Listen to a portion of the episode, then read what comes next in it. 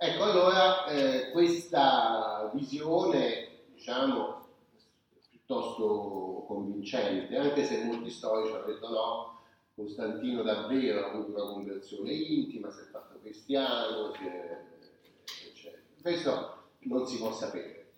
Cioè, no, non ci interessa neanche tanto insomma, cosa sentiva Costantino nel suo cuore, però quello che noi vediamo è che effettivamente l'operazione di Costantino non si ferma al favore nei confronti delle comunità cristiane, ma fa un passo molto importante 12 anni dopo l'editto di Milano del 313, cioè nel 325, e cioè spinge i cristiani a costituire una sola chiesa, una sola chiesa che condivide una cosa importantissima che è il credo, cioè la fede, in che cosa credono i cristiani e in che cosa devono credere tutti i cristiani per fare parte di questa che è una sola chiesa che prende tutto l'impero.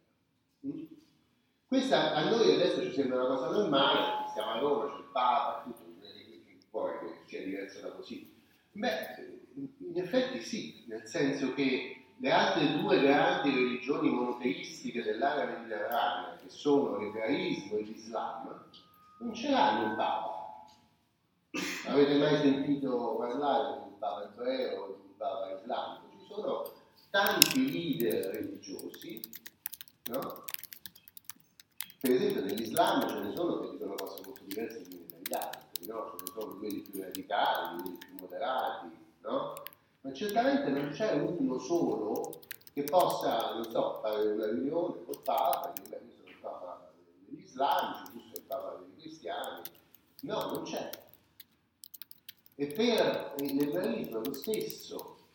Se voi andate in certe comunità eh, ebraiche americane, per esempio, radicali, questi non, non, non prendono la macchina il sabato, non accendono la luce, perché interpretano la Torah in modo molto rigido. Quindi se tu accendi la luce è come fare un lavoro, il sabato non bisogna lavorare, perché l'energia elettrica comincia a I rabbini fanno i discorsi eh, complicati su questo, invece alcune comunità più, diciamo, modernizzate dicono no, possiamo accendere e spegnere la luce, però sono tutti ragionamenti che si fanno, ma sono diversi. No? C'è certamente le scritture che accomunano queste religioni. Il libro degli islamici è lo stesso, il libro degli ebrei è lo stesso. Però dal punto di vista della struttura gerarchica, eh, dell'organizzazione, non c'è una chiesa. È vero? E anche, insomma, invece nel, eh, la politica di Costantino, certamente è stato Costantino a spingere questo senso, eh, diciamo vuole in qualche modo sostituire Roma, cioè l'idea astratta di Roma, che era il luogo astratto a cui ciascun romano apparteneva, pure se non era mai stato a Roma, e vuole trasferire questo concetto per la Chiesa, perché l'Ecclesia era l'assemblea locale di una città o di una cittadina, no? L'Ecclesia era una comunità locale. Quando noi diciamo che invece esiste una ecclesia, cioè una chiesa universale, stiamo facendo lo stesso percorso mentale che si faceva quando si diceva tutti i romani è come se vivessero a Roma. Anche quelli che stavano in Turchia, quelli che stavano in Africa, quelli che stavano in Portogallo, in Inghilterra, no? Cioè è un'astrazione, è una finzione. E allora anche l'idea di dire tutte le chiese che sono tutte diverse, possono condividere il libro, cioè i Vangeli, il Nuovo Testamento, ma non sono una sola assemblea, perché è impossibile che lo sia, come pensano gli ebrei e gli islamici, no?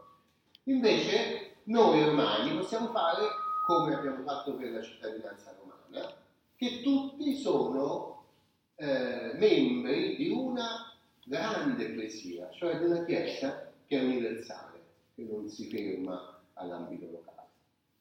Allora, questa cosa la fa Costantino indicendo un grande concilio ecumenico, che è il concilio di Nicea del 325, che davvero è un episodio che dimostra, anche nei vari risoconti che ne abbiamo, eh, che l'imperatore è stato il grande promotore di questo, di questo incontro. Cioè, Costantino ha detto dopo 12 anni, allora vi ho consentito di avere le vostre comunità legittime, vi ho invitato i vostri beni, vi ho anche fatto delle basiliche, spendendo soldi miei o facendo donazioni, cioè adesso fate una cosa per me. Cioè io voglio che tutte queste comunità cristiane condividano, siano centralizzate in qualche modo, no? Perché per tenere insieme l'impero ho bisogno di questa condivisione, di far sentire tutti i cristiani che stanno nell'impero come una sola comunità, un po' come era stato per l'impero romano dopo Caracalla per la cittadinanza, cioè tutti sono, non è un caso che poi dopo um, 80 anni Sant'Agostino abbia scritto la città di Dio, cioè essere cristiani significa essere cittadini. Questa, questa appartenenza al credo cristiano sostituisce o integra l'idea dell'appartenenza di cittadinanza. Quindi è un'idea propriamente politica. Allora l'operazione del Concilio di Nicea è un'operazione politica ed è un'operazione che segna per tanti aspetti la cultura occidentale, quindi ci dobbiamo dedicare al momento qualche, qualche minuto. Allora, che cosa deve fare il concilio? Cioè come mai tutti i vescovi si devono riunire? Pensate che non era facile andare tutti quanti in Turchia da, dalle varie sedi, no? Non è, non è una cosa in cui uno manda una vostra elettronica circolare, poi ti prendono l'aereo e vanno. Bisognava convocarli con... Eh, con lettere scritte che venivano portate a cavallo, in nave, eh, ai vari vescovi. Eh, bisognava che i vescovi organizzassero un viaggio che poteva durare anche un mese per andare là, forse di più, no? È stata un'operazione molto complicata da organizzare, no? Quindi è evidente che Costantino ce l'aveva in mente da molto prima del 325, perché per farlo ci vuole un bel po' di tempo. il punto qual era? Eh, il punto era, noi dobbiamo avere eh, una visione cosmologica comune, cioè dobbiamo rifiutare che ci siano cristiani che pensano che il messaggio cristiano ci abbia rivelato una realtà che non è quella che diciamo noi. Eh? Perché il messaggio cristiano era la rivelazione di come è nato il mondo e del perché le cose sono andate come sono andate e di che cosa dobbiamo fare, cosa possono fare gli uomini per ottenere la vita eterna, cioè per superare il grande problema di tutti, tutte le persone viventi e pensanti, che è che moriamo no? Il grande problema cui spesso non pensiamo è perché sta nel nostro cervello, ci porta un po' di, no? di preoccupazione, perché purtroppo giorno succederà questa cosa, no? E allora il cristianesimo va proprio a toccare questo punto.